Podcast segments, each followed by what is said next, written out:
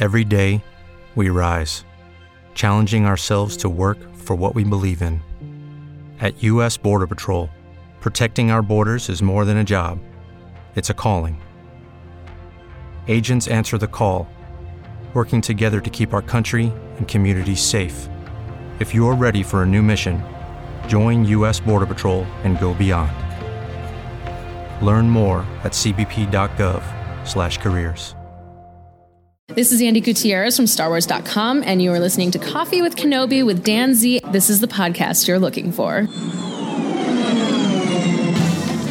This is Ashley Eckstein, Ahsoka Tano from Star Wars The Clone Wars and Star Wars Rebels, and you're listening to Coffee with Kenobi with Dan Z. Joining us today for a cup of coffee to talk about the sixth episode in the book of Boba Fett is Tom Gross. Well, hello, everybody. It's great to be here again.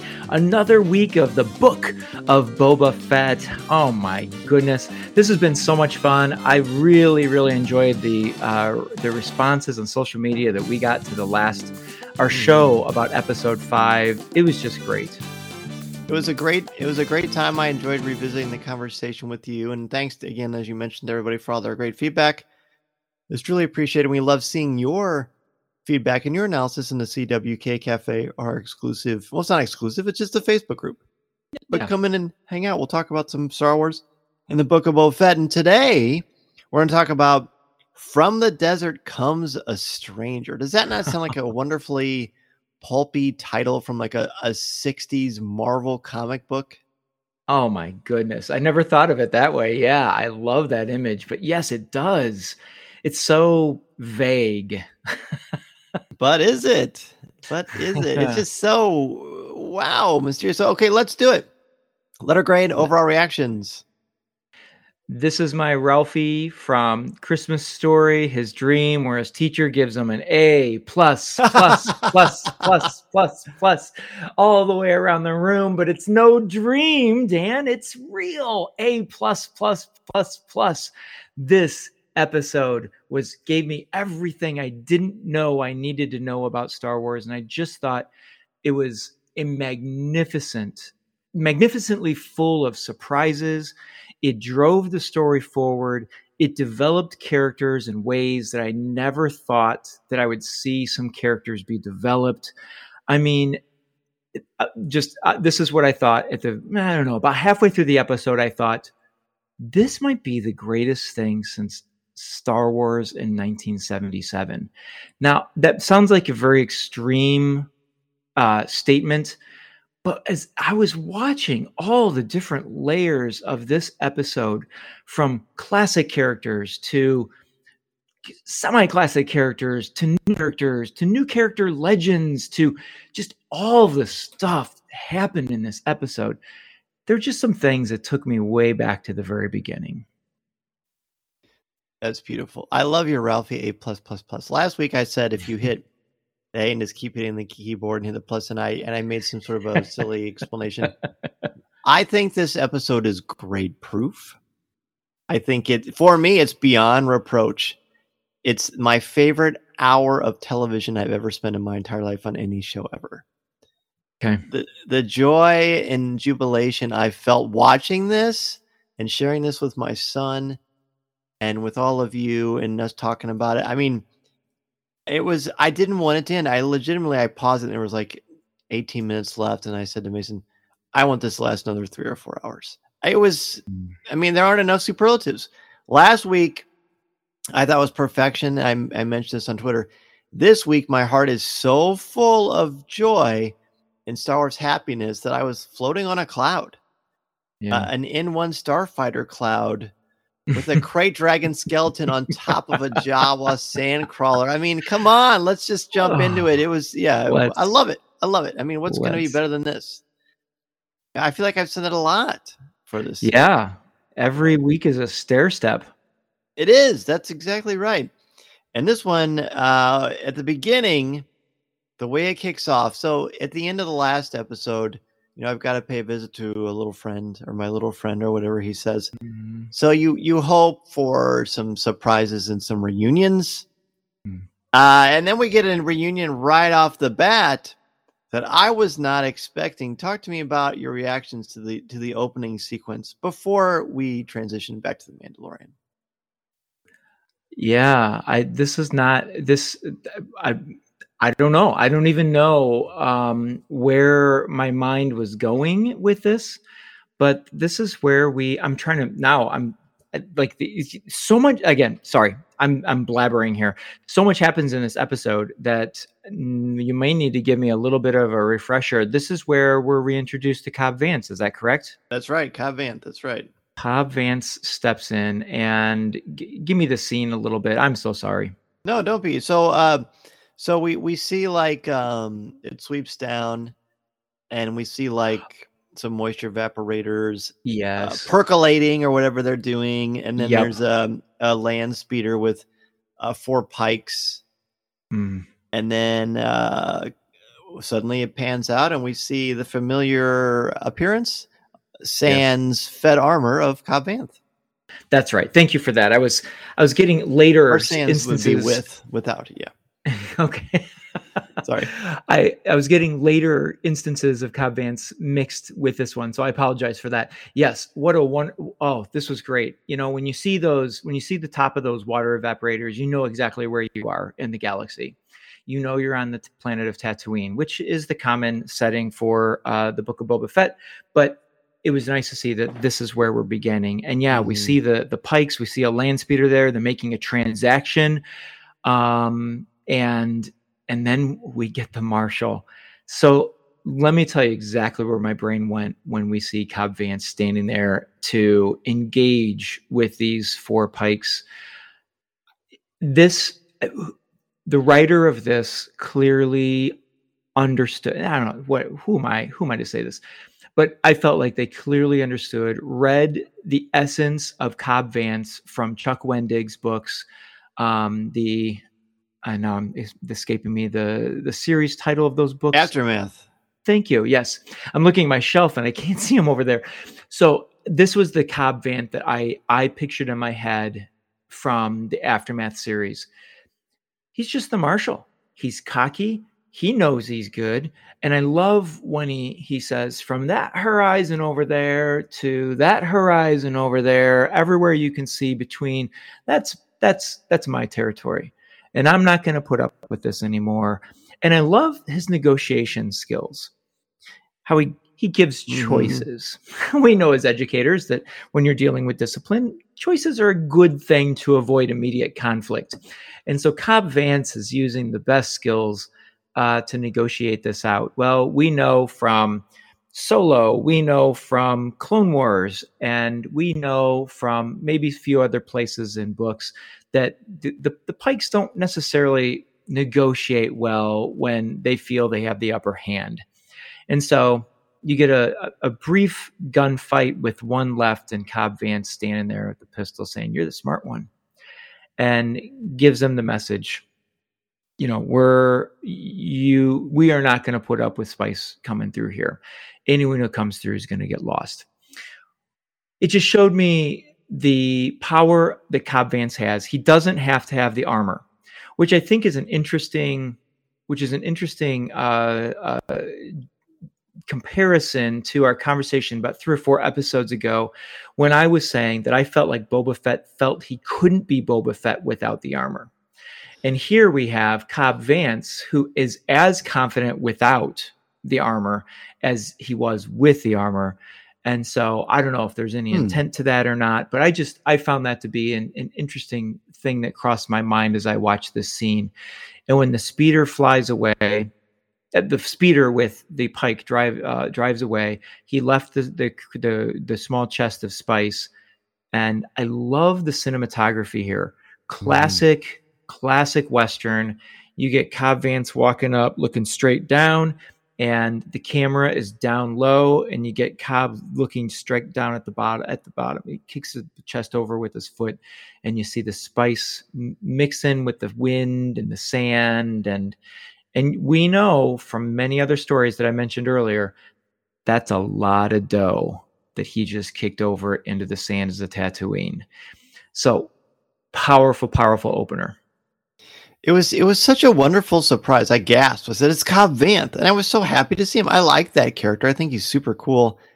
And there's something so. I mean, we talk about this being more of a western than anything, and boy, oh boy, when you see Timothy Yeah. Olyphant stroll in there, the way that he does, uh, I I like what you said about his the way he negotiates, the way he's it, he he delivers like a machismo threat with such smoothness and you, Yeah. you almost don't know if he's gonna like you know buy you dinner or shoot you. And it's just fascinating to me. I just love that delivery. It's so classic western. It's just brilliant. He's the fastest gun in the west one of Mhm. and then there's the uh, out of the four Pykes there's only one survivor. He offer he's like you said he lets him uh leave but then he makes him say leave the chest behind as a fine for trespassing and then Oh, when he kicks right, it over i was there i'm glad that he just kicked it away and, and just disregarded it as you know this is drugs this is trash and he Mhm. gets rid of it. So that actually allowed me and Mason and I to have a very interesting conversation about why that was important, which is very cool. So it was when you see it set up like this, and this episode was written by Dave Filoni. This is the first episode not written by Favreau. This is written by Filoni, but directed Okay. by both he and Favreau. And you can tell right away the sensibility of this in the establishment of character of the Pykes. The Pykes as villains, I think, are interesting because they're just scumbags, uh, and they just they clearly are have no uh, compassion. All the ones that we've ever met in Star Wars. Yeah. So then, it, then we we we transition to something that for some reason I was not prepared for. You know, we know we're going to see his little friend. We know who his little friend left with at the end of season two of Mandalorian. But when I saw R2D2 twirling around with his sensor and the Mandalorian Mhm. saying, hello, friend, saying friend to a droid, which again, yeah we mentioned last week how much the Mandalorian has grown. That took my breath away, and I was clapping like an like a four year old at a birthday party. I was just so so overjoyed by this. Did you have a similar reaction? Absolutely. They do that pan down from the from the trees to his sensor and you're like R2D2. I mean R2D2 always brings that out in me, the child because Mhm. you know, that's how long we've been friends with R2D2. yeah, And uh and yeah, I thought his rea- the reaction to him was was pleasant as well.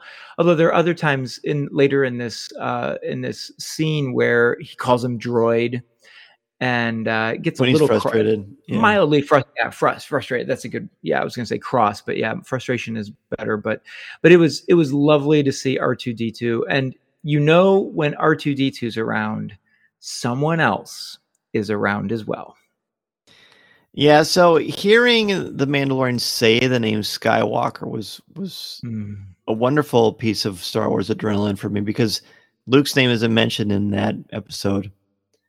You know, I would love to see sort of what happens between the end of season two and where we meet him in, in the Book of Boba Fett. But that was amazing. And then we see the only reason I know the name of these creatures is because I had the closed captions on. They're ant droids.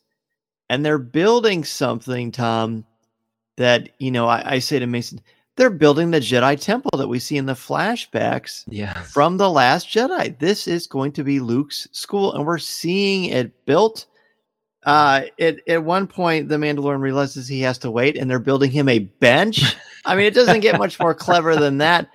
And then something surprising happens with r2d2 that i think could be a nice metaphor although not necessarily on the same Mm. level as the dark saber in the last episode but r2d2 shuts off what do you make of any of that Yeah, well, first of all, I loved. Yeah, I had the same realization that oh, I've seen this temple somewhere before. As it gets clear, closer to completion, I have to say, the first minute we saw those those ant droids, and that's what exactly what I uh, thought they looked like. By the way, is ants. Mhm. Um, they were busy bees, and we've seen ants working that way, where they have a pattern and a path and all that. But at first, I was like, oh, this this brings me that creepy feeling of when they were um, on the ice planet and those spiders, hu- Uh, you know, the, the Krinkas? yeah the Krinkas, yeah, and that just sort of made me cringe at first, but I realized that they that they had a very they had a very clear purpose and they had they had six legs and not eight. So I felt I felt better about that. And yeah, it became very clear what they were doing. Um, but yeah, that was a great moment seeing uh, that temple being built. I mean, that's that's some of the stuff that I love Me too. about this series and just Star Wars in general. We've been we've been friends with this story for so long, not only in timeline of Star Wars, but in our in our lives. You know, Dan, you and I were in our single digits in age when Star Wars Yes. came out, and we've grown up with it through film and TV and and books and comic books. So it's such a it's such an exciting moment when you get to see something either before or after you knew what it was. You know what I mean? So here Mhm. here we get to see that. And yeah, I don't know. I'm, I've been since you said it. I the metaphor of R two shutting off is uh, it kind of reminds me of um, of like Luke's when when Yoda says to Luke, you know, be patient and wait, and and so R 2s just going to be patient and he shuts off. I'm sure that's not it, but that's kind of what it made me feel like. Is is this is a place of meditation, and so before we take you to see uh, Luke or whomever we're going to go see, uh, we need to wait. And so the R2 instructs the androids to build the bench, and he, and Din is just you see, you know, at the opening, He lays last down and takes a nap. yeah. At, at the beginning of last episode, he's so confident and he's so violent and he gets he gets what he wants. But this is different. This is not and I'm really liking the way, and that we'll probably talk about this a little bit more, but it was established last episode where where you know you have the Mandalorian way and you have the Jedi way. And they they are separate things. And so when Din Djarin is in the world of of the Jedi or Grogu's world, he's very unsure of himself and Mhm. asks a lot of questions. And he, he th- are you building a bench? Am I supposed to wait? Hey, and he like waves his hand in front of R2D2, which kind of reminded me of C3PO. Sometimes we treat R2 that way. Um, and he sits down and he waits like a little boy. Um, or or or I've had that experience where my children are in the doctor's office and I'm waiting out in the uh, waiting room Mhm. and uh, and that feeling as well. So I don't know. I'm curious to hear what you have to say about R2D2's shutdown patience. You know, I don't even know what I think. I just remember thinking this is this is important, but not necessarily narratively heavy. But I do think there's a part of it that R2D2. I like that you mentioned. Uh, you know, we grew up with him, and, and as kids, that's the feeling he gave us, and he still continues to give us that feeling whenever we see him in any different kind of a medium. So he's very childlike, a childlike with an attitude, of course. But you know, that's that's sometimes par for the course as well. Yeah. And I love the fact that who knows what kind of agreement he or what I don't know what I'm assuming R2 is referred to as a he that R2 and Ahsoka and Luke have with one another. But I love the fact that he is so like, I don't know how to handle this. yes. I'm just going to shut down. We've never seen R2D2 do that before. This must be very mm-hmm. heavy. This must be very important. And if that has been conveyed to R2D2, who's very brave and very brash and is certainly not someone you know, you can't put baby in a corner. Speaking of Jennifer Beals, who's in this episode, you can't put R2D2 in a corner either. But he shuts down willingly to just disengage from the conversation. That's amazing to me. That to me, that that's about the significance and staying power of this particular moment, uh, the next 10 minutes of this particular episode, Mhm. more than anything else. And it's actually, you know, like in the, in Hamilton, they say, you know, talk less, smile more. This is kind of R2D2's way. You know, you don't know what what I'm thinking or, or what I feel about it, and I can't give anything away if I just don't talk. I, I just think that's Mm. so clever. Yeah. Yeah. It also kind of reminds me of The Force Awakens where R2 is in a Uh-huh. low power state. And, Yeah. you know, and did, you know, did Luke instruct him to do that um, until a certain moment or point? And so, uh, so maybe a little foreshadowing of of a new behavior in R2D2 at this point of the timeline. Yeah, there's definitely a callback to that. That one's much more heavy of like I don't have my master, more like Argus, the the dog of Odysseus. But this one is more like I don't know. That that's definitely like a, a sort of a. Uh, I think that's a playful wink to what will happen later with R2D2 as well. Yeah. Or maybe Astro, old Astromech, just run out of battery quick. Maybe the USB Yeah. doesn't reach all the way. I don't know the name of this planet. If it's out there and I missed it, okay. I But did I, I, don't think I don't think that's been officially said. It wasn't said when the Last Jedi came out either. It was an unknown place. So we'll see. Time will tell on that one. So as um we transition again, we have uh a, a change, but we're still on the same planet. And Mm-hmm. I don't even want to describe it. I just want I just want you to to start with this wherever you want to go. It doesn't matter to me. I just want to drop. Let's just talk all the way up to where it rains frogs, and we'll we'll stop there. But tell Oh, me sure. anything you know, your reactions, uh, what you noticed, anything that you think is important to chat about here, please. Well, this isn't this isn't going to be a, a one time that I'm going to say this for this episode, but there was, I mean, that surprise moment. We have an expectation, and the expectation is shattered because when Din Djarin pops awake, well, I guess uh, actually R two comes awake, which Mhm. causes uh, the Mandalorian to come awake, and we see Ahsoka standing there.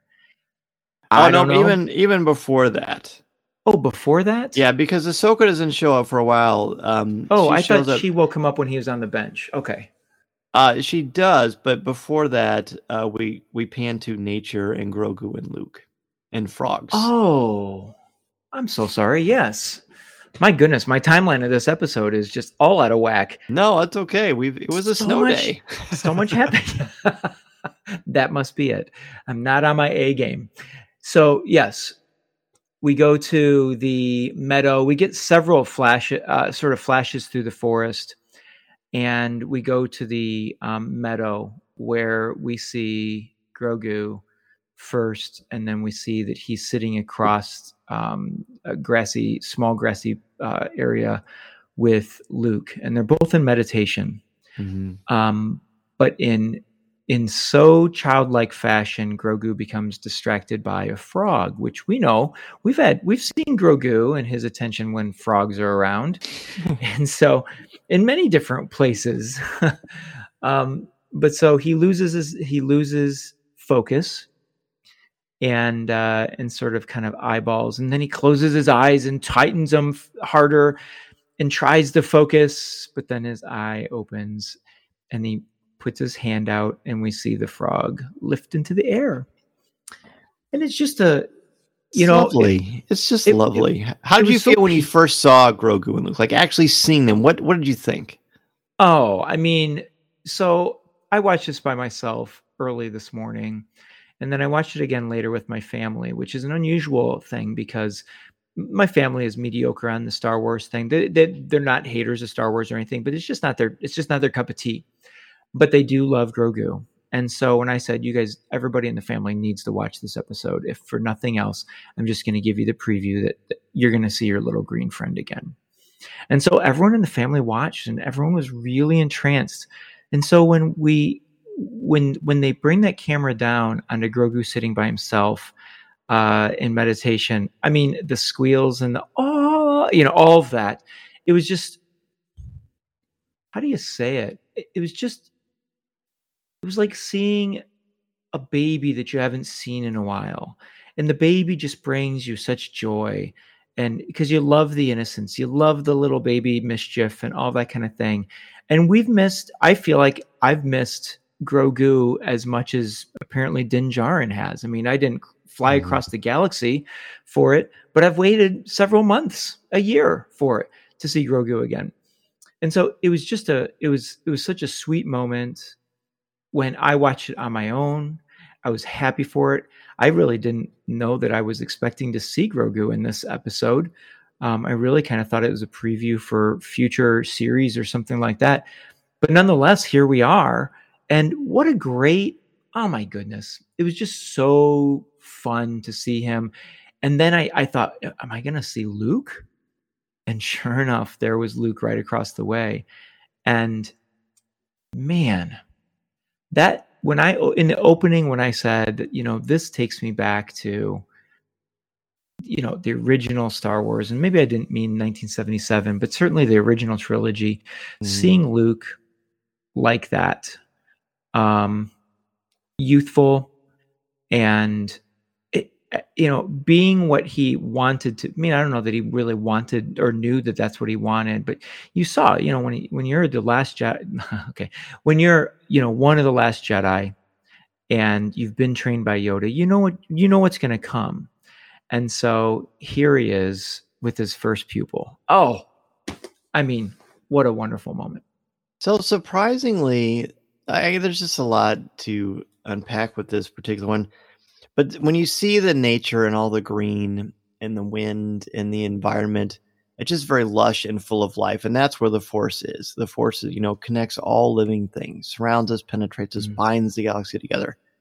And so you just know that that's what's going to happen. And I did not, even though I knew, or I, I didn't know, but you just, I mean, how could you not think I'm going to see my little friend? You, you hope beyond hope that you're going to see Grogu. But I do that thing in my brain where I don't allow myself to believe it until I see it, because uh-huh. otherwise I'm going to be disappointed. And, or I thought, well, maybe that'll be another tease and we won't find out to the end, or maybe there'll be like a post credit sequence and we won't see it till season three of The Mandalorian. I didn't know. Mm-hmm. So when I saw it right away, again, it took my breath away, but but I felt like you said, it was like it was it wasn't like you felt like you were a child. You were with one of your favorite children that isn't actually real and isn't actually your child. And I was just overjoyed. I put my hands up in the air, and Mason did too. And we just smiled and smiled and smiled. Like, uh, you know, again, sidetracking a little bit. Uh, the the frustration or, or criticism that people have about who they're seeing or who they're not seeing in this episode, if that moment doesn't bring you joy, I don't know. I don't have anything else for you. I don't have anything mm. else to offer. That was so joyous and wonderful. And surprisingly, when they panned to Luke, I was just like, oh, yeah, there's Luke. And I didn't freak out like I did with Cobb Vanth and R2D2 and Grogu. And I don't know why. That should be the most shocking of all time. But it isn't because of the magnificence of the end of, you know, the oh. Mandalorian season two when Luke shows up. That being said, I was mesmerized by him, and I almost felt I almost felt like spoiled. I felt it, it incredibly and grossly spoiled that was seeing Luke Skywalker post Return of the Jedi younger. Mm. Interacting with Grogu, I felt. I mean, I, I felt spoiled rotten. Like I was going to get a Star Wars cavity from all this sweetness going on, and I think that's great. Like that made me very, very happy. But I just, I just thought it was worth noting that it just, I was more taken aback by Grogu than I was by Luke. I don't I don't know why. I don't know why. It doesn't matter because I, I again I thought it was just purely wonderful. And then Grogu lifts the, the frog, the one-eyed frog. Yeah. And and I said to Mason, "Oh, wouldn't it be funny if he tried to eat it?" And he did. And then Luke's oh. like, "Grogu." Hearing Luke say the word Grogu is very special. Yeah. And then Luke does something. I don't know. Uh, is it ostentatious? They held out his hand and he lifts like all the frogs up and then they just casually drop. Like I know what he was trying to do, similar to what Yoda did with the size matters nothing with lifting the X-wing. But mm-hmm. this that was much more dire because Luke felt like he had to leave. This was just uh, a warm, fuzzy moment. But did it did it feel a little like show offy to you? Oh, I thought he was teaching him a lesson. Yeah. Oh, I, I don't know. Ex- I don't know exactly what the lesson was. I thought I found it to be amusing, actually. Very. You know, and and one thing I, uh, as far as creators of this go, the expression in the puppet mm-hmm. of Grogu, mm-hmm. the facial expressions. I don't know if it's CGI, if it's all puppet or a mixture of both, probably both. But the expressions are priceless in this scene. Everything from his mouth opening and closing when the frog is hovering above it to his eyes when when Luke is holding his arm to the side, and we see that all the frogs are in the air, but Grogu quite hasn't seen that yet. And we get to see the camera angles on both of them looking through the frogs floating in the air, and you can see Grogu's face. And when he looks over and realizes the frogs are there, did you notice his eyes went wider than, than normal? Yes. And his mouth opens up like in just awe. I did I, I guess I didn't I didn't think of it as being uh show off feeling. I I guess I felt like it it was a way to show, you know, don't limit yourself, don't limit your powers. Oh, yeah. You know, and all of that. But I thought it was I thought it was a fun moment. We all got a kick out of it and and uh, my oldest daughter said, "Oh, it's Cyclops frogs." Uh huh. Totally. as if she had just read the Odyssey or something last semester. That's right. no, no, I, I, no. Trust me, I agree. I mean, it was definitely a lesson uh, showing don't limit yourself. Look at your you're moving on, but look what you can do. I, to me, it was Yeah. almost like an extended uh, commercial for this is what the force can do for you. yeah, If this is yeah. something that you're that inspires you or moves you, this is how you can fully connect with the force. Don't you know? I think Grogu spent such a long time hiding his abilities, as Ahsoka taught us in season two of Mandalorian, that it's probably you know he's rusty and he's having to remember things that he had told himself to forget. And this is an example of no, this is actually where you can be. But I do feel like it's important, and I want to beat a dead horse or a dead frog here. But mm. Luke in the Last Jedi talking about the hubris of the Jedi, um, and you get the sense that he felt like he was sort of reading all of the promos too, and sort of drinking the Jedi Kool Aid. This is an example of that, a very small example of that, and I think it's fascinating. Hmm. Interesting. Yeah. So, so uh, after that, there's a very quick uh, scene where they're walking together, and they walk through this forest, a bamboo forest. And he Mhm. mentions Yoda. He says Yoda was small like you, but he had a huge heart. Hmm. Um, and then he s- explains that he talked to me about size mattering not, and he explained, you know, Yoda talked in riddles. I've never heard in canon someone say that I can remember Mm-mm. Yoda talked in riddles. It, it- I you always kind of think, well, it's backwards, thinking it's like a formal older thing, or no one ever really know. But he says like, Yoda talked in riddles, and then after that, we Yeah. see Order sixty six Yeah. through Grogu's eyes, and and you just think to yourself, again, yet again, my cup as runneth over. I didn't know when or if I would ever see this, and seeing it like this and done so beautifully and so hauntingly, it's Mhm. just something that really stuck with me. it was such a I didn't know what I was going to see when Luke when Luke puts his hand and said, "Would you like to see your past?" And it doesn't really give Grogu a chance to respond, although Grogu doesn't verbally f- respond. He flinches, but he also Yeah. kind of puts his head up too. Yes. Yes, I agree. And um and yeah, when we see Order 66, so something that really jumped out at me in this episode that started here is it's there's something about and I now I want to I, I just I just rewatched all the Mandalorian season 1 and season 2 episodes and now I wish I could remember if I I I didn't note this then. But in this episode with Grogu, I noted how much we see through the reflection of Grogu's eyes. When they're showing that battle with the clones, and the, he has three Jedi protectors in front of him, and who knows who else is down that hall or corridor with him.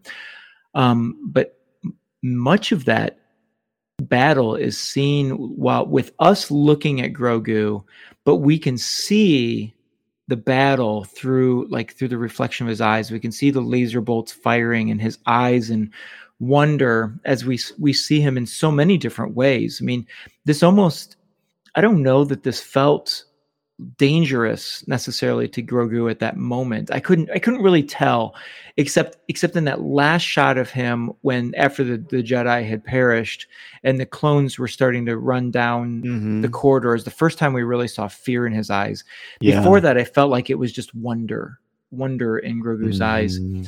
um but but that was um that was again an unexpected moment of this episode where we we see a little bit and i kind of peeked at my family when we were there watching that right before when he says would you like to see what happened or uh, would you like to remember? Would you like to remember? Yeah. and I looked, I looked, and everybody in my family was entranced with the with the t- television, and uh, that that was as a as a dad, Star Wars fan, looking at my family, just completely enthralled by this moment of the story because they know how important that is, Mhm. um, even as just casual viewers of it. Um, and but can I say right before that, the it wasn't necessarily, I don't think, intentionally to, intended to be comic relief, but the way in which Luke and Grogu walk and stroll together where Luke uses the force to bring Grogu a little forward Yeah. and then walks and then carries him forward. I just that was that was great. I loved that. It was Um, adorable, and also yeah. like you know, Grogu loved it. It's it's Yeah. relationship. You know, you see Mhm. because the concern was at the end of the Mandalorian season two was can Grogu make that separation from the Mandalore from Din Djarin? Uh-huh. And so here we see that Luke and Grogu have this sort of moment not moment but like this this tradition of when they go for a walk this is how Grogu keeps up. And so I just I just thought that was that was such a sweet moment. I'm glad you brought up. It's almost like a swing, like a force swing. Yeah. You know, they didn't build a the, the androids were not building a playground. They built a bench, but they didn't build It's- swing, so he's able to do that. it's like when you walk with your children with your wife or, or your partner and, and Uh-huh. you, you take the hands of the children you swing them fat Yep. forward and backwards it was just like that Exactly. uh, Luke is interesting in this episode because he's stoic. He's extraordinarily patient. Um, and you can Mhm. also tell that he's a little uh, nervous. I mean, he's got a little bit of stage fright uh, about thinking about being an instructor, which we see later, but we'll get to that in a minute. Uh, he says to Grogu, "The galaxy is a dangerous place, but so I can teach you to protect yourself." As a teacher and a parent, I don't necessarily like that idea of teaching people to be afraid. Isn't that anti- antithetical to the idea of the Force and the light side as well? But I don't. It's not really necessarily telling them to be afraid. I think again. I think he's trying to sell Grogu a product. I, I not a product, eh, but as the Force is a product, but more like I can tell that your heart isn't in it. He does say that later. He's trying to convince him why he needs the Force. It's an interesting tactic. I, I can't say I would have done it any differently, uh, especially if I lived in a fictional universe and, and I, it was Star Wars and I was Luke Skywalker. But I do think it's at least worth pointing out. I noted that that line as well it didn't seem consistent in my mind but i hadn't i'm glad that- once again these conversations are so good because i hadn't thought of that that idea that at this point luke recognizes that grogu is is still being resistant Mm-hmm. um, as a viewer of the show to this point i i can't say that i've seen anywhere where grogu is necessarily resistant to anything luke is doing uh-uh. he's just being a kid and watching Yeah. a frog jump across but that yeah that that line makes a lot more sense now in in hindsight because you know, as you said in that conversation with Ahsoka later on he says you know he's he's reluctant or or what what's the language he uses to describe Grogu's feelings toward the force um Uh, when he when he says it is he's not convinced that his uh, heart Yeah. is in it. Yeah. yeah but So sometimes so- I wonder if his heart is in it. That's, That's, when it. heart is in it. Yes. Yeah. So after the fact, going back to this moment, that that line makes a lot of sense because he is trying to he is trying to sell something. He's trying to it's not sell, he's he's trying to persuade him. Which Yeah. as a parent, as a parent often does to a child, you try to persuade them of what's best for them because Uh-huh. you're the adult, they're the child. That's right. And so so yeah, that's that makes a lot of sense now because that didn't seem like a line of the Jedi. I'm I'm I'm teaching to protect yourself in a dangerous universe or galaxy. right. So yeah, good, and and good call. Oh yeah, thanks. And, and it's interesting too that even though Grogu is a kid and like almost an infant, he doesn't. Sometimes he's not an infant. So it's a very Mhm. interesting challenge to uh, create this character, to write this character, and interact with this character. But Luke, Luke gets it. So let's let's go to one major thing before we do a break. I've still got like ten more things I want to talk about before we There's a lot. on this episode. There is a lot, but we we he wakes up from his nap. The Mandalorian does like he grabs his his pistol, and there we have Oh, Lady Tano herself, Ahsoka Tano. Um, I see you shaking your head. I, I whoa, whoa. Is this I the biggest not- surprise? Is this the I- no? Actually, no. There's one bigger. no, there's a bigger surprise. mad- This was this was crazy to me. I know this this was a big enough surprise for one episode, and we get hit with Yes. two later on. But this was so, oh, it was so heartwarming. It was like a, a best friend who knocks on the door after being gone, and you didn't know they were coming back. It was so, it was such a like I don't know how else to say it. It was just it was just a heartwarming moment.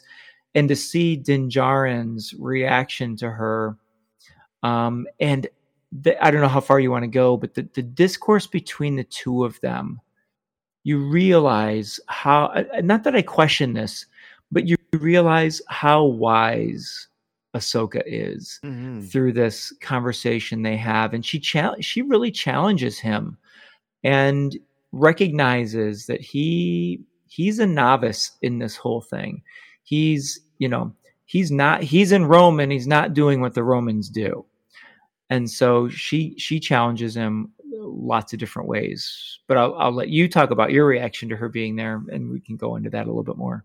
Uh, yet another gasp. I'm surprised someone didn't try to give me CPR. The amount of times I gasped in this episode. It, it, you know, seeing her and it's Rosario Dawson. I now it's taken me well over a year, but now I'm all in with Rosario Dawson as Ahsoka yeah. Tano. All in. Yeah. Uh, so I'm glad about that. Um, but of course, Ashley will still always be Ahsoka to me. But but I'm I'm very at peace with this now because of the portrayal of this, the grace that she exudes through this character, who we've said you and I and many have said many times, one of our favorite characters in all of fiction, Ahsoka Tano. Yeah, Abs- absolutely, just exquisite. But when she says right away, you know what brings you here, she says, "I'm an old friend of the family. Your fireworks explode in your chest."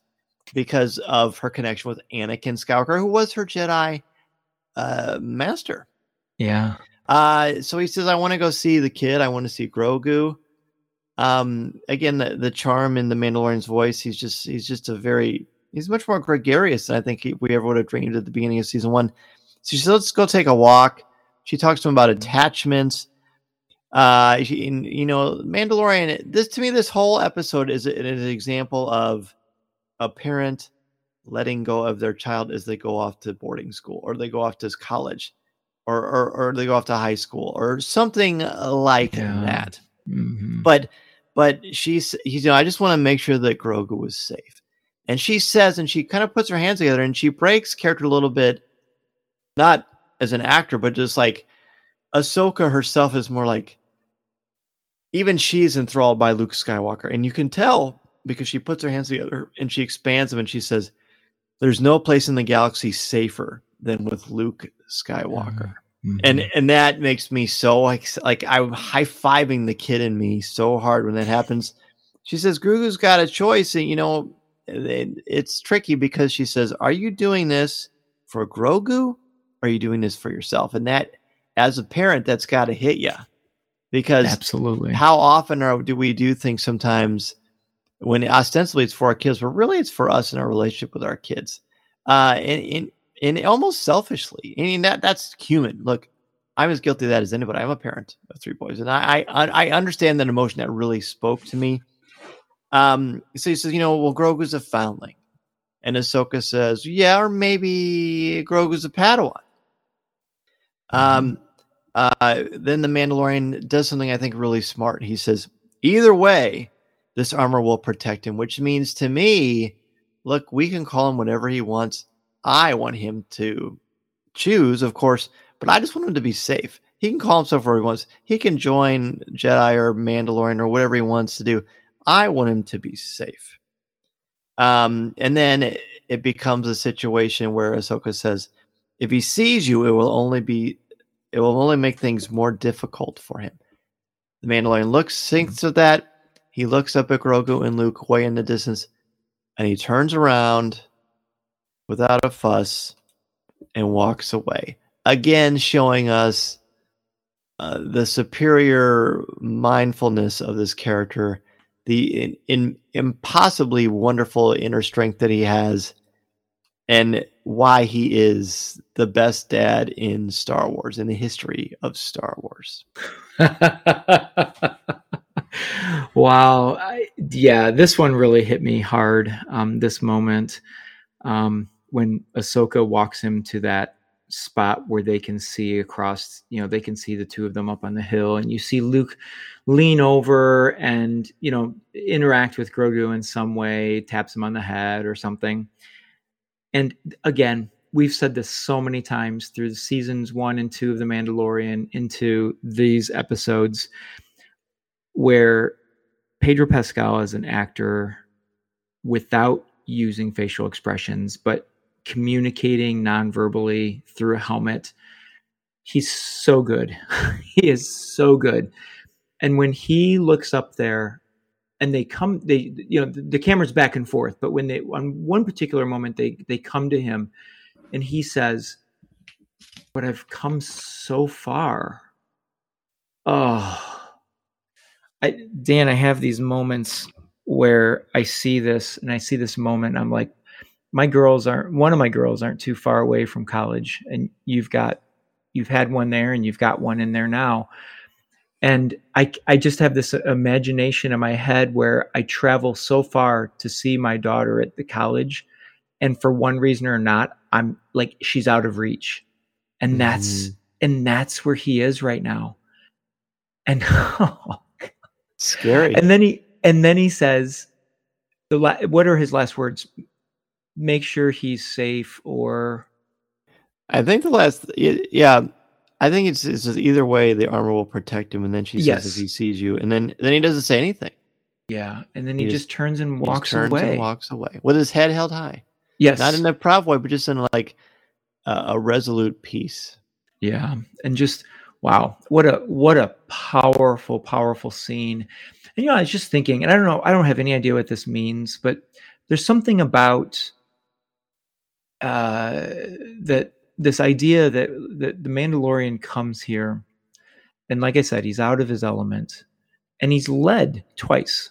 He's led by r2 to the temple being mm-hmm. built and he's and he's told this basically he he sleeps he awakens to Ahsoka, and Ahsoka leads him, but never to his actual goal. I have no idea what that means, but there's there just seems like there's something meaningful to being led twice, and then he has sleep in between.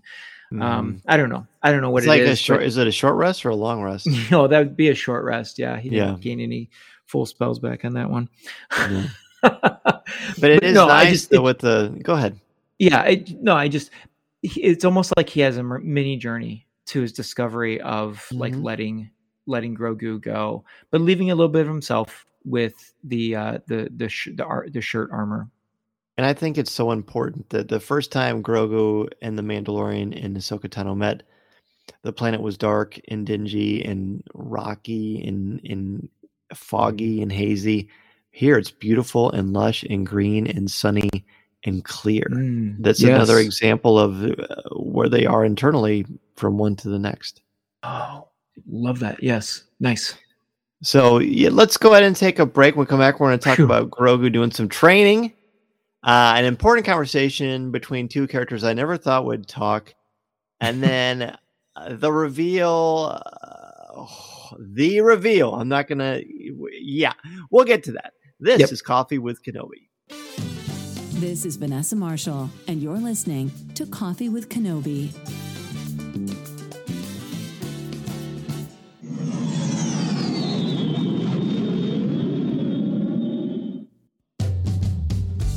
We're back talking about this incredible episode, the sixth chapter in the book of Fett. From the desert comes a stranger.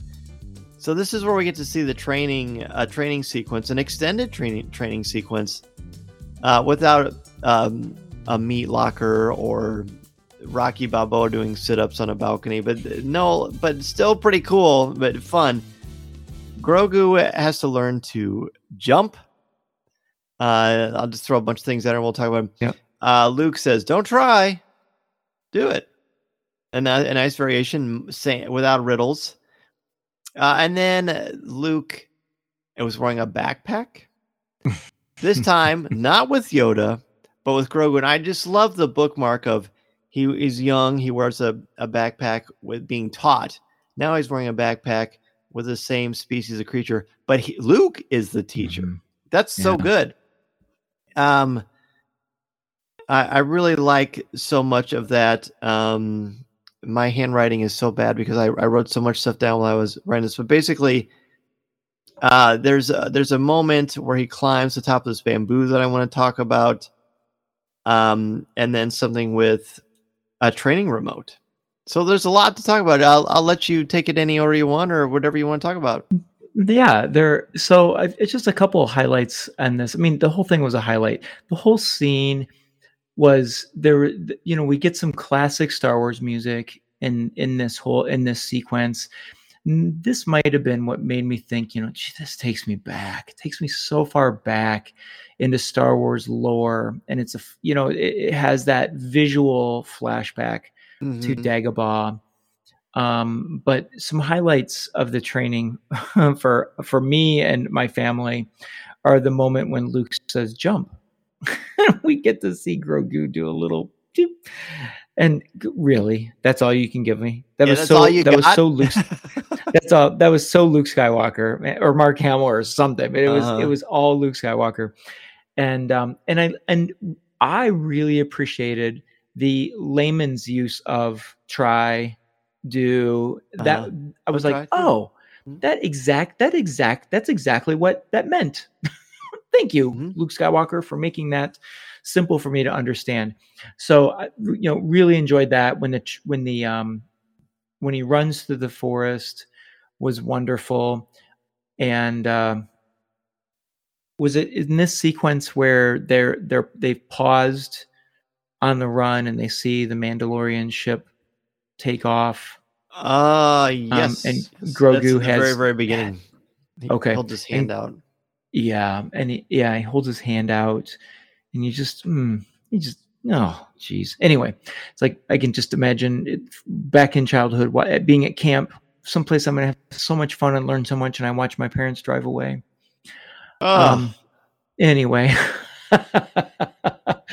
but so that, and then I think the other part of this whole training that I that I thoroughly enjoyed was um, was the the the ball when he introduces him to the what is that calling in the, training, droid remote.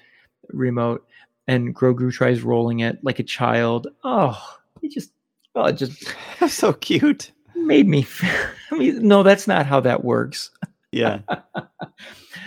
and then and then when it shoots him and he jumps back and falls down that got lots of response from my family and i said just wait and grogu learns very quickly um, do we want to talk are we going to save the conversation between luke and ahsoka at the end of this training sequence for Yeah, reactions yeah. okay so just his, hi- the way he acclimates to the training with the with the probe and leaps across the rocks and all of that was just nice to see. And I, I, I like to believe in my mind that this all didn't happen on the same day, but maybe it did. You know that this that he's he's done some of this training in advance that it wasn't immediate that it happened. But um, but still, you know, the concern Din Djarin has is is he okay and is he safe? We can confirm for him now that you know if we saw Din Djarin on the street, we could say, "Hey, Grogu's in good hands," because that's what we just saw. It was it was it was cute. It brought back wonderful memories and flashbacks to the past, and we can see that that Grogu is growing, not There- coming of age yet, but growing. Right. No, for sure. That uh, well said. Well said. Um, so the the thing that stands out to me about this is because I like teaching The Hobbit. There is a, a Hmm. beautiful scene uh, in the Flies and, and Spiders chapter. I think it's chapter nine. I don't remember exactly, but I think it's chapter nine, eight or Mhm. nine. And there's a moment where Bilbo has to climb the top of this tree, and they're in this dark, Oh. dingy forest. And when he gets to the top, he looks around at the horizon and he sees butterflies and and the lush greens and the sunlight. And there's just this moment that I've always loved where Tolkien is clearly telling us, you know what? We're all connected. This is nature. Things aren't as bad as they seem. There's a lot of life. And it happens here. Like I would be shocked if it just didn't somehow inspire Filoni and Favreau. I don't know Mhm. that it did, but uh, to me, there was just a, almost a one-one. When he climbs up there, Yeah. he says, A wide world exists in balance. Feel the force around you. When he says that, the wind starts to blow, and they both close their eyes, and the wind hits their faces. He says, Through the force, you will find balance as well. And then we get the sequence of, of Grogu standing on that little uh, the dock, basically. Mhm. Uh, and then we watched Luke doing saber forms, which I thought was cool. We'd never seen. We've seen Oh. Rey do that in the Last Jedi, but that was super cool. The train remote, and then when Grogu falls down, he gets blasted by the remote. I'm like, oh.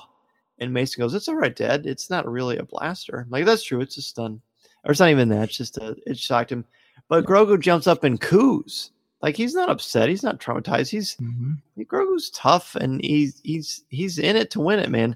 And Luke says, "Get back, get up, always get back up." And that I feel like that's sort of a modern world thing to say, but uh, no less important. Like the great moment at the end of Captain Marvel when Brie Larson's Captain Marvel stands up.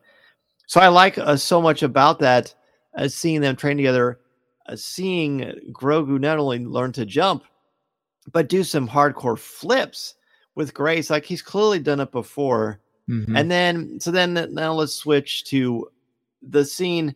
Look, besides the ending part, when I saw, when I realized that Ahsoka Tano, like you hope it's going to happen. I even said before this happened, I said to Mason, I hope they don't do this to me where they, where I'm so close to seeing Luke Skywalker and Ahsoka Tano talk to each other. I, I please deliver, and it and it happens. Ahsoka Tano and Luke Skywalker, Mark Hamill, Luke Skywalker, are looking at each other and talking and smiling. And I again, you're you're that's like why I said this is I got so many Star Wars cavities. There was so much sweetness and so Yeah. much wonderful that I just couldn't contain it. What did you think about seeing these two together and and talk about anything in their conversation that stands out to you? There's a lot of great stuff here. Yeah, this was I was so excited for this to happen and thought thought that it legitimately might not. Yeah. Um, because it, it was as likely that she would leave when Din Djarin left. Mhm. And so when or that they weren't even up- on the same planet at Eh, first. I thought until they see them all together. Oh, yeah, right.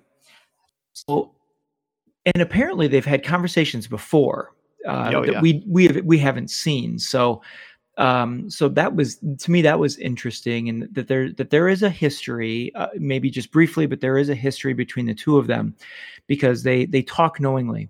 I think the most notable thing for me out of this conversation, well, two things. One is Luke, when he is instructing, is very confident. He uses his knowledge that he learns from Yoda in in giving that to Grogu. He uses his lines, simplifies them to to wait, does not speak in riddles like Yoda did. Um, but when she shows up and he has a conversation with her, I wondered what the relationship would be like because he's a powerful Jedi. And and but he instantly kind of becomes do you think I'm doing the right thing? I sense, you know, he's it does his heart's not he like questions her Mhm. in, in as if he as if he doesn't know what he's doing which i thought was interesting when so what that did for me with their relationship was Eh, like i had to really stop and think oh yeah. Ahsoka's padawan or ahsoka was the padawan of of anakin skywalker. Anakin skywalker happens to be luke's father.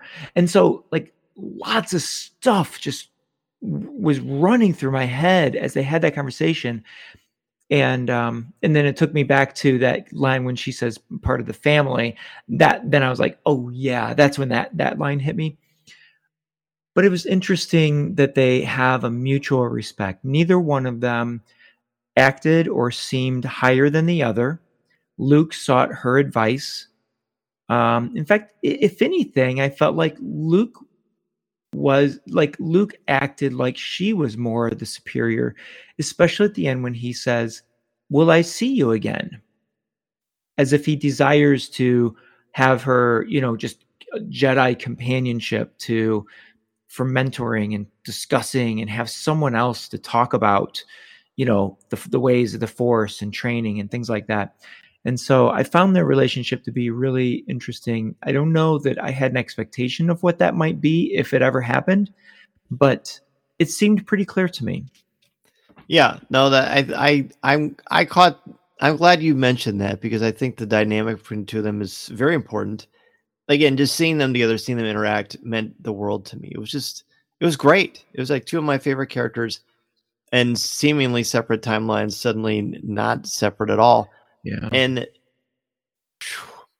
I, I do want to talk about Luke and seeing him there and what he looked like, but we'll maybe say that for the end. Uh, but so when they're when they're chat chatting and he's they're watching Grogu, you know, you're doing a great job teaching him. And Luke says it's more like he's remembering than I'm actually teaching him anything. So there is some humility there. Maybe a uh, not necessarily in that line, but uh, there's an overall vibe of, of a little bit of insecurity, and I, and I like that a lot hmm again we see that that to me that is because that is through the last jedi that which will happen later in luke's Yeah. life. The fact that luke is frustrated with a lot of things and how they've happened and, and the hubris of the jedi and, and i think what he really means is the hubris of himself. And then we see you know sometimes hubris is there because it's uh, actually insecurity in disguise. Sometimes that happens. And just because you know you and i know this just because you're good at something doesn't mean you're good at teaching it. Now, from what I've seen, Luke is an excellent teacher. He's great. Everything he says, the way he does it, his patience, he seems like a, a, wonderful teacher to me. But but I like the fact that there's a little bit of doubt there because that makes him more human. That, Mhm. and again, that's to me, the more human Luke is, the more compelling Luke is. Uh, Ahsoka says sometimes the student guides the master, and that's when this is when Luke says sometimes I wonder if his heart is in it. And then Ahsoka says that the second thing that's like the the home run of home runs, so much like your father. Yeah. And and Luke just looks at her and he smiles, not with like regret or contempt, but just just peace. Mhm. Luke has made peace with this Vader thing, which of course he did. Uh, when they leave, you know, he says, "I'm not, I'm not sure what to do." She says, "Trust your instincts," and he says, "Will I see you again?" And she says, "Perhaps." There's a lot to Mhm. unpack just in those couple of of those couple of lines of dialogue. To me, I think we need to make something really, really clear. And to me, this is my opinion. I think, again, my opinion, I think it's disingenuous to think that there's not a dynamic here that is is different. Ahsoka Tano is a superior Jedi to Luke Skywalker. It is silly to me. It's silly to think otherwise. Ahsoka Tano was trained to be a Jedi from birth. She was trained by Anakin Skywalker, Yoda, Obi Wan Kenobi her entire life. Her entire life. She survived Order 66 and the Jedi Purge. She's been training with a lightsaber her entire life. Comparatively speaking, Luke Skywalker has done it. Uh, so, you know, A New Hope to The Empire Strikes Back is three years. And then Empire to Jedi is is one year. So that's four years. And then four years between this and The Mandalorian is about mm, five or six years, depending on how much time has happened between season one of Mandalorian and Book of Boba Fett. So seven, eight years, that that's very different. So experience wise and knowledge wise, Ahsoka has the edge. It's un it's unquestionable. Now, who's more powerful? I also think that is unquestionable. It's Luke Skywalker. Of course, it's Luke Skywalker. Mm, okay. That's why she says there's nowhere safer in the galaxy than with Luke Skywalker. Luke is the most powerful Jedi, period. Maybe even more than Anakin. I feel very comfortable saying that. But when it comes to experience and knowledge, it has to be Ahsoka. And you see him deferring to her. They both defer to each other. And I think that affirms sort of my belief. She defers to him as far as his power, his abilities, the fact that he is the person to teach Grogu. Plus, as we said earlier, and we didn't talk about, Grogu chose Luke. Grogu didn't want to be taught by Ahsoka. She respected his choice. But he defers to her when it comes to wisdom and knowing what to do. She is somewhat of a mentor to him, and she should be because of her role in the Jedi hierarchy and the fact that she worked under Anakin Skywalker. And that respect and that mutual admiration, and almost when he says, Well, I see you again, the way it's delivered, the way that it's portrayed there, it's almost a little bit of like attachment of his own. And I don't mean romantically necessarily, Mhm. although I'm sure that will be part of the discourse. I don't I don't know that I see that per se. It's more like I admire the heck out of you. You're super cool. I could learn a lot Yeah. from you. Can you stick around? So again, a lot to unpack. I mean, I mean, it could also just be you knew my father before he was Darth Vader. Yes. You know, maybe they want, maybe he wants more conversation about that. I also think about, you know, Luke knew Luke knew Obi Wan at the end of his life, and you know, Ahsoka might want to know about that. You know, there's so much crossover that the two of them have that would be meaningful to both of them that you know that that makes sense why Luke would have an interest in in in her being around. Plus, as you mentioned, and I, I it was well said on the, the differences between the two of them. Power, most certainly. I personally, when you were talking about experience in Ahsoka, I kept thinking, but Luke, in my mind, is much more powerful than Ahsoka. So the way you stated that makes complete sense to me. Of course, it's always debatable, but that made a lot of sense to me. Um, oh, there's something else I was going to say about that. Um, well, I guess we can move on uh, because I can't think of what it was. If well, I think of think it, of I will mention yeah. it. Yeah. Please do. Please do. Uh, so then they, they're gone, and and then we go back to Mando, and, and there's a part of me that thinks, well, okay, we're we're done with Luke and Grogu for now. I would think. Mm-hmm. So Mando goes back to Tatooine. Uh, they've got their muscle. They've got a plan. They all get together. Seeing the black seeing Black Krrsantan and the Mandalorian in the same room gives me joy beyond belief as well. Again, the whole thing was like a love letter. I mm. joked earlier about uh, so he's got to go. Says we know we need soldiers, we need foot soldiers, and he says I think I can help with that. He goes back to Cobb Vanth. Uh, on the way there, we see the the sandcrawler with the the krayt dragon skull on top. How in the heck did those furry little critters get that thing on top of there? we'll never know. But that was great fun. They have um, a they have a crane and pulley system. Exactly. Well, of course, yes, they're smart. Uh, and so then he goes back and he sees Cobb Vanth, the the deputy there. Looked, he's very striking and very familiar to me, and I don't really know why. Maybe it's the actor, I don't know, but I like the role that he played. The deputy. When, yeah, the deputy. Yeah. Okay. When when Cobb Vanth walks out and sees the Mando, the uh-huh. rapport between the two of them is is really pretty cool. Um, I like that he says, you know, I haven't seen you. How are you? And he legitimately means it. And he says, I'm more careful. I'm more careful. and he says, where answer. it is a great answer. And he says, where, what about your little friend? Uh, you know, uh, you turn to his people. And he says, I guess we both lost something we were fond of. I found that to be very touching. Uh, anything about this conversation or the recruitment pitch in the actual canteen itself that you want to discuss? Yeah, well, I wanted to ask a question. What do you make of Cobb Vanth's interest in the Naboo starfighter? He seems so oh, interested fun. in that. I thought did I miss something from somewhere in Cobb Vanth's story that he has or owns or he's no, a, he's it's a just a classic guy? throwback to the to the to the Galactic Republic. He hasn't seen that. No one's seen that for a really long time, right? Yeah. So cool. Like, I, lo- I loved his interest. Yeah. I thought I was hoping maybe some lore was going to come out of that. No, that was um, just that just I think that's just fun. It's sort of an acknowledgement of the time that has passed. It's an antique. It's like having a 57 Chevy. Yeah. Right, exactly.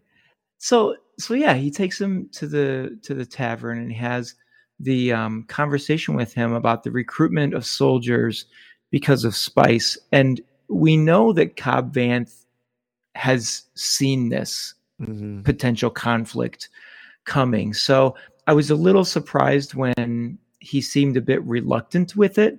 And then the bartender tosses in, it's Freetown now and uh, which I think is what they call it in the aftermath series. It's yeah, I was town, glad right? about that on Facebook Live earlier this week. Uh, we were, we were I was calling it Mos Pelgo, and some people said, "Well, isn't it called Freetown?" And I said, "Well, I think it's a different place. Uh, maybe not. It didn't seem. It wasn't quite sure if it was the same. But now this is where it's we find out. You know what? They have changed the name. It is the same place, but they've changed it to Freetown. So it was pretty cool that our our Facebook Live friends were pointing that out, and then it, it, it came great. to fruition right away. Yeah, free from the dragon, free from the threat of Tusken Raiders. I mean, they you know they've probably felt you know a, a, a off of their shoulders for that name change. Although uh, personally, I like Mos Pelgo better. It sounds like a Tatooine you know village, but hey, mm-hmm. it's their village, not mine. But he also tosses in that we don't we don't want I forget what the the bartender says exactly, but he's like, "We don't want any of that trouble." That's big. That's city folk fight. That's city folk fight. Yep. And so they they lower their voices slightly. The deputies off in the distance with the barkeep, um, you know, whispering back and forth, and and essentially, Cobb Vanth says, "See what I can do." And I love the moment where he says, "We're square." Yeah. And Mando says, yeah, we're square. I just thought that was a very gentleman kind of way Uh-huh. of, of establishing. It also feels it goes back to that Western, you know, genre of like, yeah, I'm good with you. You're good with me. Okay, we're all good. No one's gonna pull their, no one's gonna pull right. their blasters here. And uh, it just it showed camaraderie and a connection between the two of them. Um, so I, yeah, I, you know, I just these are two characters that are just, even though we spent a lot more time with Mandalorian than Cobb Vanth, I just, oh, I just love these two characters. You know, uh, at the end, uh, it shows how much mutual respect they have for each other. Because in any other environment, it probably this wouldn't have worked. But he says, you know, I just didn't figure you're not the kind to back down from bullies. Uh, and he Oh, says that with a, he's like he's like poking the bear with playfully, but also serious. Mm-hmm, And then uh, Cobb Vanth in his in his charming manner says, "You know that's you know that's the thing with you, man. Know that big smile lets you get away with anything." I I mean, forgot how, about what a great line! What a terrific line. So you know, says things are tough, but I'll see what I can do. Uh, Mhm. Mandalorian flies away, and then Tom, yet again Oh, in the world of Star Wars, thank you, Dave Filoni and Jon Favreau. Something happens that I never, ever, ever thought I would see in a live action Star Wars. how many shots to the distance did they did they have to do before you rose out of your seat like I did? Okay.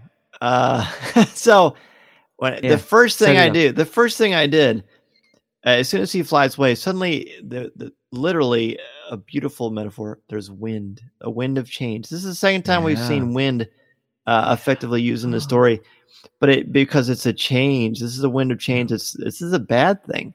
It's spinning around the you know the weather vane, Mos Pelgo or Freetown style, and you hear a noise, and you look up in the distance, and you see someone with a trench coat and a hat. Now it's far away. It's far Yep. away. But in my mind, I I said I wish I Mason and I were joking that I just need to record myself when we're watching this episode because the, the weird things I just exclaimed, and I said, "It's got to be. It's got to be him. I think that's him. I think that's him." And then I start confusing the name Cobb Vance with Cad Bane. And so the second time they show him, I, I, I went from being about 60% sure to 90% sure. And then they show the back of his boots, 99% sure. And then you hear Corey Burton's voice and you say, Mm. Holy cow, holy cow, holy cow, holy cow. That is Cad Bane. And then that goes away and you think, Holy crap, he's going to die. No one's going to outdraw him. Tell me what you thought because I I was like this was the this was like on Facebook Live. Here's a teaser for everybody when you tune in Monday at seven o'clock p.m. Central Standard Time. This is my number one moment from a terrific episode. Seeing him and knowing Spoiler. He's, he's been my favorite bounty hunter before I met the Mandalorian.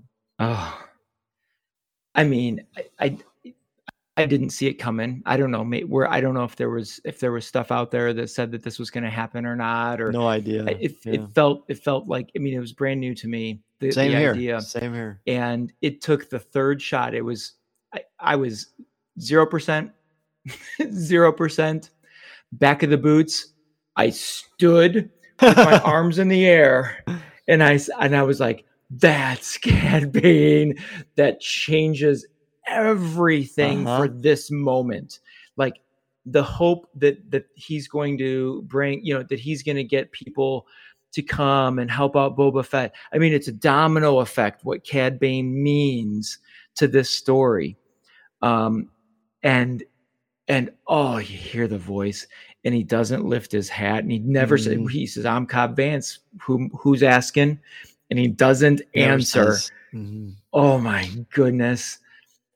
And can I just say, he is horrifying Yes. in live action. He is when he lifts his and you see the red eyes and just that what what's creepy to me that I don't get in the animation is the teeth Uh-huh. and the lack of a nose. Uh huh. it's just scary and the tubes coming into his like neck cheek area oh my goodness but it's so threatening and i and and you and you can feel the tension in i forget the actor's name for cobb it's olyphant but it's what's Timothy? Olyphant. timothy olyphant he his acting here is is top notch Mhm. because as confident as he is, you definitely sense fear in him. I don't know if he knows who Cad Bane is. I didn't catch anything that showed a recognition to it when he lifted his head, but you definitely sense the tension and and a slight bit of fear. However, I don't know. I still think I still think it is it is out it is out there who's the faster drone because he was clearly distracted by his overactive over I don't know what he is. Is he dope. overprotective? Is a he dope. dope? Is he Yeah. what? The deputy. And so what a moment. What what a Star Wars moment. What a show and a showdown that we never again, you never the reason it changes everything besides the fact that uh, this is I mean, if this is who they've hired, then you actually you actually it's hard to find a threat that you think, oh gosh, they would be a the Mandalorian or Boba Fett or Krrsantan are in trouble. It's hard to find that that Yeah. doesn't involve a lightsaber. Then you see Cad Bane, and you think, never mind, Yep. never mind. Yep. Never mind. Remember what he did to the Bad Batch. So yeah, that that uh, the reason it changes everything though to me, besides that, is if if Cad Bane can show up in live action, anything is possible. Any character from a comic book, from Rebels, from the Clone Wars, from a novel, they can show up in Star Wars live action. My hands are actually tingling right now. They're actually tingling because they, I'm so excited about what that means. That is just, it's another breathtaking moment. This is why, and I've said this, I don't know if I said this on the show or not, but no, I did at the beginning. This is why this episode is my favorite one hour of television of any show ever. Just because I, uh, the emotions I felt, the the constant highs and the, and the shock and the the smiles and the what it all means. Now, none of this can happen without the buildup of 40 plus years of Star Wars and the mythology and and all the different ways we've consumed Star Wars. But Mhm. these payoffs are like nothing else. He uh, he says, you know, are you, don't stick your nose in other people's business or something like that. And he says, Cobb says, is that friendly advice, friendly advice or Oh, threat? Oh, I love. There's so much that. dudeness, so much Western vernacular, Mhm. and then Boba, you know, Cad Bane says with contempt and venom spitting out of his out of his out of his vocal cords. He says, "Boba Fett is a cold-blooded killer who worked with the Empire." So then you start to think, does he does he hate the Empire too? Did, did the Empire do something to him? Maybe they put a crank in his business. I would think. Mhm. Um, or is he just touting the company line because the Pykes have paid him well? He says you should have given up your armor. He's distracted. I still, I mean, as as well as good as I think Cobb Vanth is, when we see the beginning of the episode, I still don't think anybody's outdrawing Cad Bane. You're right though; the distraction is there, but that is a moment, Tom, that again another home run of a home run of a home run moment in Star Wars. Grand Slam. It, yeah. it- there's some things I what you said I wanted to uh, talk about um, about Cad Bane and his venom for Boba Fett. I just I have to wonder. I, I don't feel like it's a. I don't feel like it's he's buying the line. He's taking the payment from the Pykes, and that's what this is about. I feel like Personal. that's a that's a fringe benefit. This is Huh. a personal vendetta, think so too. and I cannot think back in the Clone Wars that young Boba Fett did anything to. So there's a story. There's a story somewhere, Mhm. but Cad Bane also was not a part of that Darth Vader hiring to capture no, um, uh, Han Solo, yeah, and so maybe he felt slighted there. Who knows? be. Yeah, it could be. who knows what the story is and hopefully there's a story out there to be told somewhere about cad bane because he is one of the most compelling bounty hunters out Oh. there and not Mm. only did we see him in in clone wars but then like you said in the bad batch he was he was incredible. And I just go back to the Clone War. Cad Bane captured Obi Wan, Ahso- Obi Wan, Anakin, and Padme. Mm-hmm. Remember, he had the. I Oh, don't yeah. remember the Yeah. episode or anybody. Yeah. He captured them. I mean, he is conniving. He is manipulative. He plan. He outplans just about everybody. On top of his gunslinging skills. Yep. And if there's if there's a place, I I mean, I can't wait to see a gunslinging scene with Mandalorian, Boba Fett, maybe Cobb Vanth. I- don't know if he's dead or not. He they they ran to him as if he could be saved. I don't know, but the Mandalorian, Boba Fett, Fennec Shand facing off against Cad Bane. That's going to be a shootout of the ages if Get the popcorn, if kids. it happens. That's Yeah. right. Get the For sure. popcorn. So the only other thing after this, there's only two moments. One is brief but important. The other one Mm-hmm. is brief but insanely important. So the we have a quick viewing of them going of a couple of Pykes walking into the mayor's place. Oh, Um, they put down their Camtono, and uh, it's a bomb. I mean, this is a Oh. classic mob technique. They explode it, and all of a sudden you're like, "Well, so much for Max Rebo's return." Gosh, okay. I wish I'd have taken that direction than the innocent lives. no, I, I thought of that first. It's like that was this is fierce. This is this is this these guys It mean was- business. It's all out war now, and it's it's pretty scary. Yeah. yeah, it was horror. To me, that was horrifying, and and uh, yeah, the family was shaken by that. Um, it's it just felt very real. hmm It did. It was probably the most realistic thing in the entire episode. That part. Mhm. It's an act of terrorism. It's an act of war. It's scary. But at the end, we get another fantastic cliffhanger. Luke and Grogu are in a in a in the hut, and there's a red blanket laying down Mhm. between the two of them. And on one side, you've got the small wooden box. On the other side, you've got what we know is the Beskar for Grogu himself. So Luke says, "You, I'm going to let you choose. Here's this," and he shows him this. And the D and D player knew had to be just thrilled beyond Oh. belief. I thought of you when I saw shirt. that. Yeah, exactly.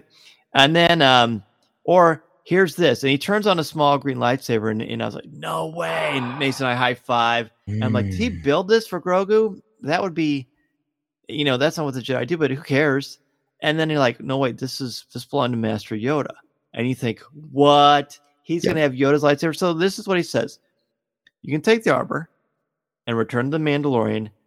Uh, you will be giving in to attachment to those you love and forsaking the ways of the Jedi. So he's clearly stacking the deck here, but given the options. But if you're Mhm. a Jedi, uh, you will be you'll get this lightsaber of Master Yoda. You'll be my first student. You will be a great Jedi. You may never see the Mandalorian again, but a short time in life for you is a lifetime for other people. What are you Right. going to choose? He looks at both, stands up, looks at the camera, and it's over. So, what do you think about the choice? And another thing, we've been i I've been hinting around to this throughout the episode, but is it fair to make someone Grogu's age make that choice? Is he old enough and mature enough to make that choice? He seems old enough to jump and flip, but does that make you mature enough to do it? Mm. I don't Right. know. Seems. hmm. I thought it was very challenging um, Yeah. for you know Grogu can't even talk yet, No. and maybe he won't, you know, but uh, but he uh, seems to understand when you talk to him. But he still is very childlike. He wants to play with the ball on the shifter on the Razor Crest. You know, he wants to take the probe, you know, droid and roll it around. So he's still very childlike, and um, and so I had the same thought that boy, this doesn't seem very fair. But what it did for me as a watch, as a viewer of the show, was, and I, I, we've talked about this, and it just become it's becoming more and more present in the way I think about this show, and that was the show, but about no, about the show. I'm kind of developing my idea right now here as I'm talking, but this is Good. where I am with it. Is is we have well, the show has presented to us three very deep cultures. One of them they give us lots of lore on, and that is the lore of the Mandalorian. We've gotten so much lore from them between the Mandalorian season one and two, and then the last episode where the armorer tells us so much information about the, the night of a thousand tears clear back to 10,000 years and the creator of the dark saber and all you know we get all that and so we juxtapose that with the the, the culture of the jedi and one is about camaraderie and belonging and the other is about giving up you know things that you uh giving up um oh what is it um, uh, uh belongings and possessions Attachment. Yeah. and and uh, and pledging yourself to the force. And we also have the, the the lore and the culture of the Tusken Raiders that we learned a lot about in this episode. And Boba Fett is trying to create his own culture. So I don't know how those all come together, but those are but that is where my mind is right now with this. And that's where I see the choice that that's the choice that Grogu is given. He's given you can go with the Mandalorian, be protected in in the Mandalorian ways with this possession, and it's you know, and and and you can do that. That's fine. Or you can take Yoda's lightsaber, and I and I wonder we we haven't really had any discussion in the show, or I don't think we've talked about it here on this show, but that that Grogu would remember or would have been with Yoda, right? Doesn't doesn't uh, Ahsoka say when they first meet on that planet in, mm-hmm. in the Mhm. Mandalorian, doesn't she say that he knew Yoda, Someone like him, yeah. someone like him? It, it So- seems reasonable to assume that they would have interacted, or or it does seem crazy that they wouldn't. But there's no official recognition, and they both, Yeah, Ahsoka and Luke, talk to him. Bob, but if he's alive during Order 66, well, obviously we know where Yoda is.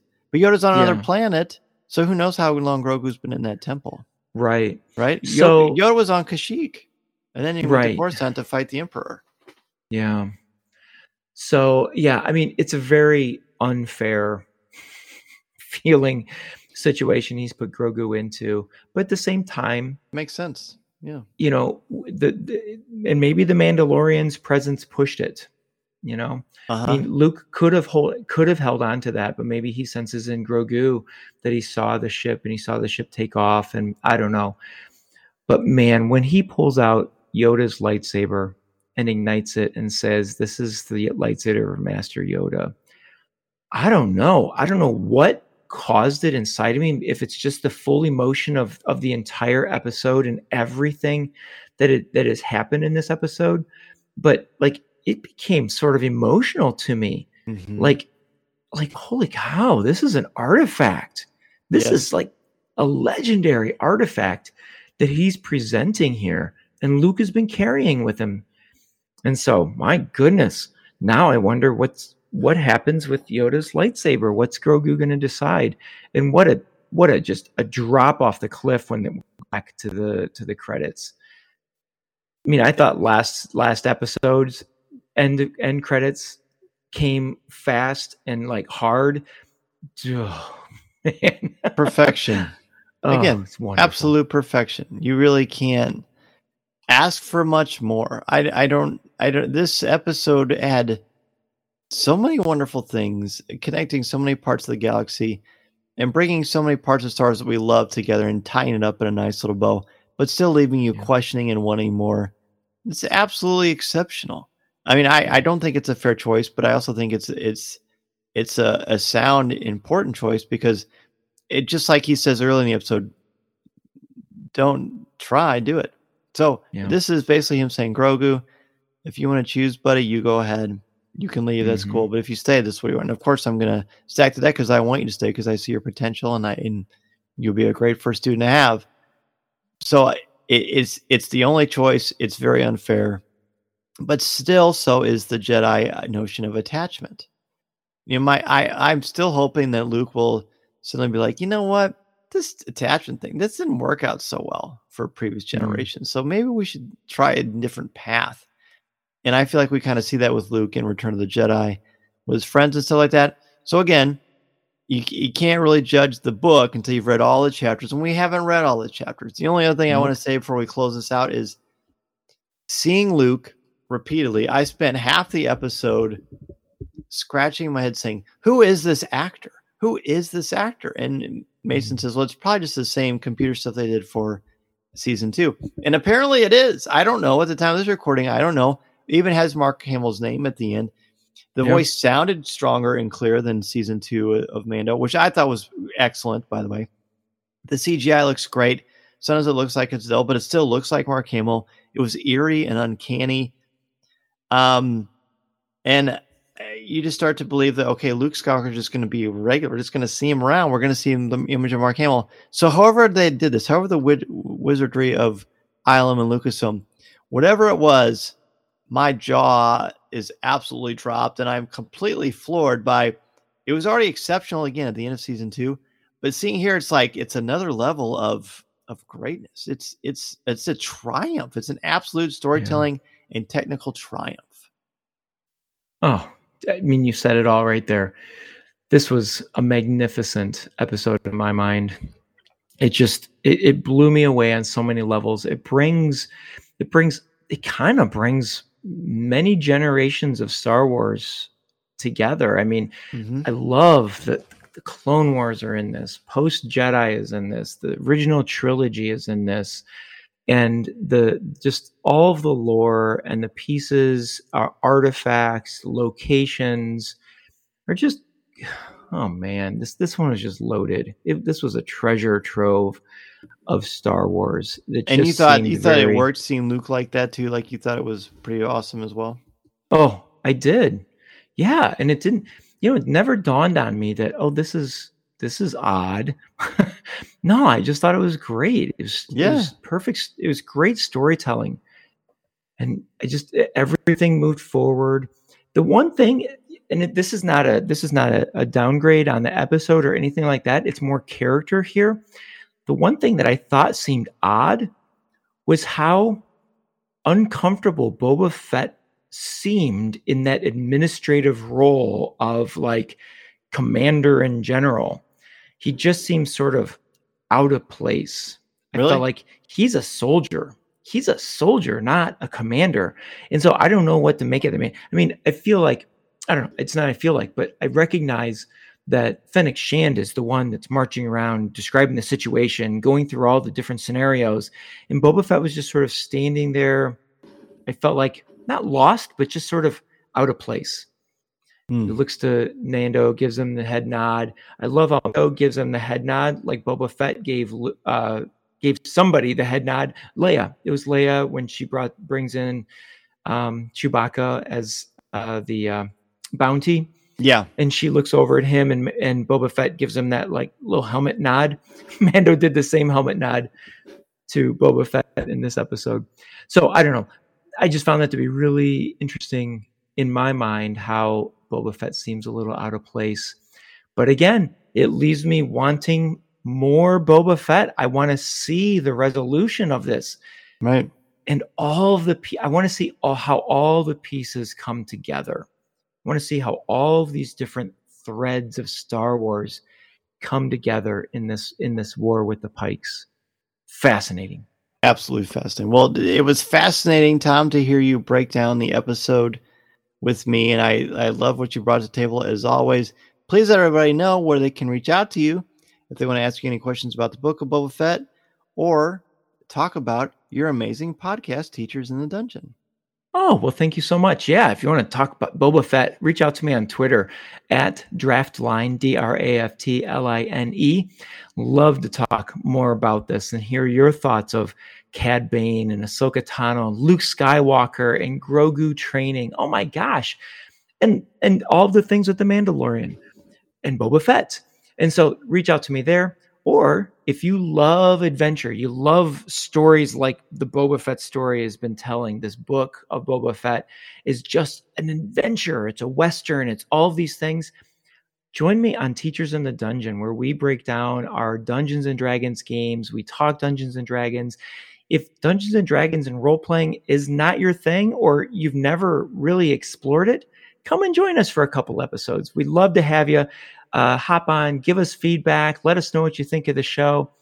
And uh, Dan, I can't wait to talk about the Book of Boba Fett again next week. I can't either. And if you want to weigh in and have your voice shared throughout the, the podcast Galaxy airwaves, be sure to join me next Monday night at 7 o'clock p.m. Central mm. Standard Time for Facebook Live and get your top five lists ready of your most powerful favorite moments from this chapter. Until next time, everybody, remember this is the podcast you're looking for.